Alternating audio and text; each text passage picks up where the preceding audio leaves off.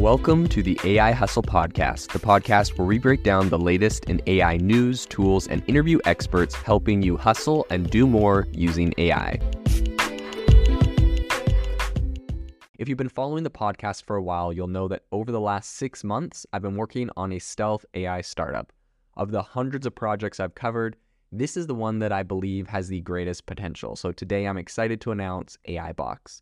AI Box is a no code AI app building platform paired with the App Store for AI that lets you monetize your AI tools. The platform lets you build apps by linking together AI models like ChatGPT, Midjourney, and 11 Labs. Eventually, we'll integrate with software like Gmail, Trello, and Salesforce so you can use AI to automate every function in your organization. To get notified when we launch and be one of the first to build on the platform, you can join the waitlist at AIbox.ai. The link is in the show notes. We are currently raising a seed round of funding. If you're an investor that is focused on disruptive tech, I'd love to tell you more about the platform. You can reach out to me at jaeden at aibox.ai. I'll leave that email in the show notes. Today in the news, Snapchat has integrated ChatGPT into their app. So today we are going to talk about how they're doing that, um, how this all works, and what their idea for this is in the future. So let's jump into it. So this all comes on a few news articles, but one particular from The Verge is called Snapchat is releasing its own AI chat um, bot powered by ChatGPT. So it's going to be called the My AI Bot, and it's initially only going to be available to paying Snapchat Plus subscribers. So um, the CEO of Snapchat, Evan Spiegel, says that it's the company's um, beginning, and it's just the beginning for their generative AI plans. So this is obviously something they've thought a lot about and something they're planning on integrating a lot more. So it's going to be pretty interesting.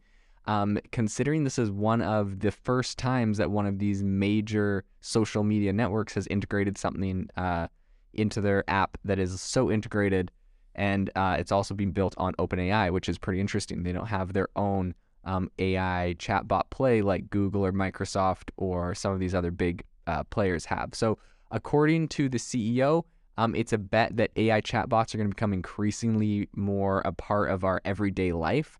Um, and it's interesting because this is only available for their their premium users that are paying $3.99 a month.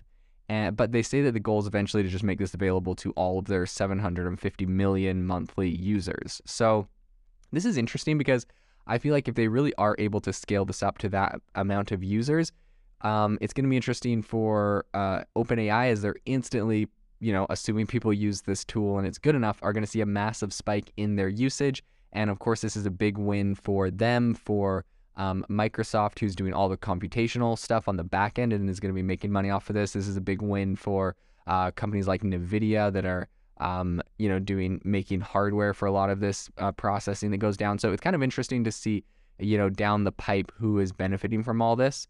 Um, but you know, at the end of the day, the CEO he says that the big idea is that in addition to talking to our friends and family every day, we're going to talk to AI every day, and this is something we're well positioned to do as a messaging service. This is so interesting. Um, you know, he's really betting on the fact that in addition to you know just talking to our friends, we're going to want to sit there and chat with an AI. And like, I totally understand um, sitting there and talking to ChatGPT when you're trying to uh, figure out you know, um, the answers to a question or whatnot, and kind of using it like you would Google, but using it as just a chat bot to pass the time or to talk is a very interesting. Um, of course, like people have been doing it. There's uh, chatbots like Replika that are really popular with uh, teenagers, but this is really interesting um, to see how this plays. And I'm assuming that for Snapchat, they're they're probably trying to um, take a they're probably trying to take a little market share from Replika, who's incredibly popular, um, one of the top apps. Um, so at launch, it's essentially just a fast, mobile-friendly version of ChatGPT inside of Snapchat. Nothing too crazy out of the box. So the main difference is that Snap's version is more restricted in what uh, it can answer. So Snap's employees have tried training it to adhere to um, the company's trust and safety guidelines and not give responses that includes um, swearing, violence, sexually explicit content or opinions about dicey topics like politics. And it's kind of interesting because ChatGPT, they kind of have their own trust and safety layer where they're trying to filter for a lot of these things. Um, but I'm just assuming that Snapchat is putting an extra filter on there, considering their audience does have a lot of um, younger people in it. So essentially, it's been stripped of functionalities that have already gotten ChatGPT banned in some schools.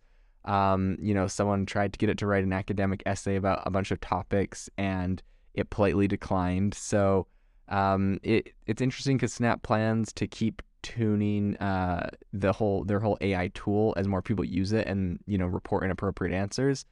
Um, but you know, one tester went in and he was testing it out and he was not able to get it to say anything that you know wasn't too wasn't too standard or crazy. So um, I think you know after trying it, a lot of people have been saying that it it feels that Snapchat doesn't feel the need to even explain this phenomenon of ChatGPT, but they pretty much can just plug it straight in and assume that it's going to be a tool that people are using. And it's kind of interesting, especially considering the fact that ChatGPT doesn't really have an official app uh, available to the public yet. I know they have uh, some beta versions going around. I've heard some venture capitalists and investors saying that they they got early access. But uh, this is going to be, um, you know, one of the big moments of ChatGPT being directly integrated into a consumer app, and so maybe just for that fact, it will help Snapchat's downloads if someone just wants to use ChatGPT on their phone, and this is an easy way to do it. Um, so I think that you know, while this has become a productivity tool for a lot of people, I think Snapchat's impl- implementations really just treats it more like a persona. So um, it's more just like it's something for people to use and talk to and not necessarily so much of the productivity of like getting it to write a paper or answering important questions um, like you would a search engine or something else like that. So um, I think that the that distinction might save Snap some of the headaches um, that you know we see Bing and Google seeing as you know ChatGPT can definitely be um, not perfectly accurate all the time. It can say some crazy things. Um, you know the the Bing chatbot has said some crazy things, and Google famously had inaccurate data in their product launch. So I think Snapchat's gonna avoid some of those things because they're not really setting this thing up to be like some, you know, uh, engine that gives you truth. It's more just something to chat with or talk with or pass time on. So I think that uh, that should save them. It's going to be interesting to see if this is able to help them increase their company's uh, paid subscriber numbers in the short term.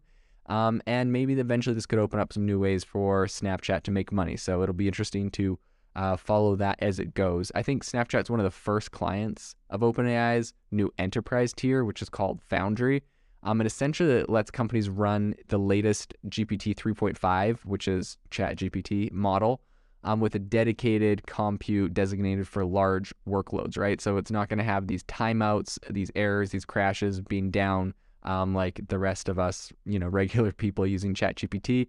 Um, it's, it's got kind of more of a uh, upgraded um, enterprise level. So the CEO of Snapchat says that it's likely that they're going to incorporate more LLMs, large language models, um, from other ender- other vendors besides OpenAI over time, and that it's going to use the data gathered from the chatbot to inform its broader AI efforts. So what that means, because that is incredibly important, it's going to use the data gathered from OpenAI, ChatGPT, to inform its broader AI efforts, aka they are going to be using the chats that people are having to train more AI models. This is something I've uh, secretly been telling people to do for.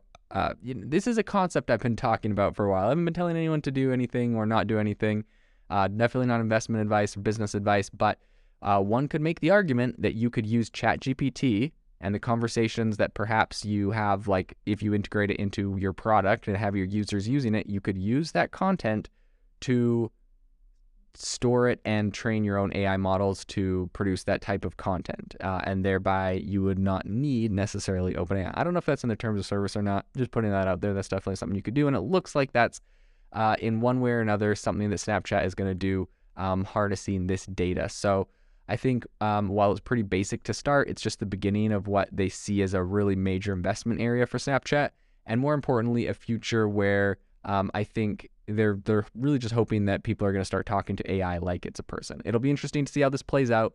And thanks for joining us for the show today. If you are looking for an innovative and creative community of people using ChatGPT, you need to join our ChatGPT creators community. I'll drop a link in the description to this podcast. We'd love to see you there where we share tips and tricks of what is working in ChatGPT. It's a lot easier than a podcast as you can see screenshots, you can share and comment on things that are currently working. So if this sounds interesting to you, check out the link in the comment. We'd love to have you in the community.